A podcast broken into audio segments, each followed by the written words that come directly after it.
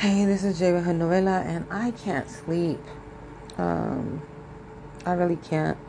Like, I've been having issues with my stomach, so that's part of it. And the other part is that, you know, I'm walking into the unknown. And for the last couple of weeks, I've been feeling a little bit like, um, like I'm going to be put in a situation that I don't want to be into.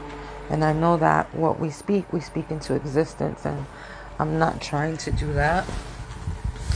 But last time I felt like this, you know, I lost my job on account of somebody being jealous of me.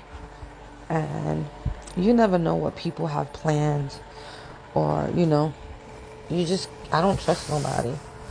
Um, but yeah, so since I'm up and can't go to sleep, I am taking some courses online that are free just to kill time and, you know, get another certificate and add it to my portfolio.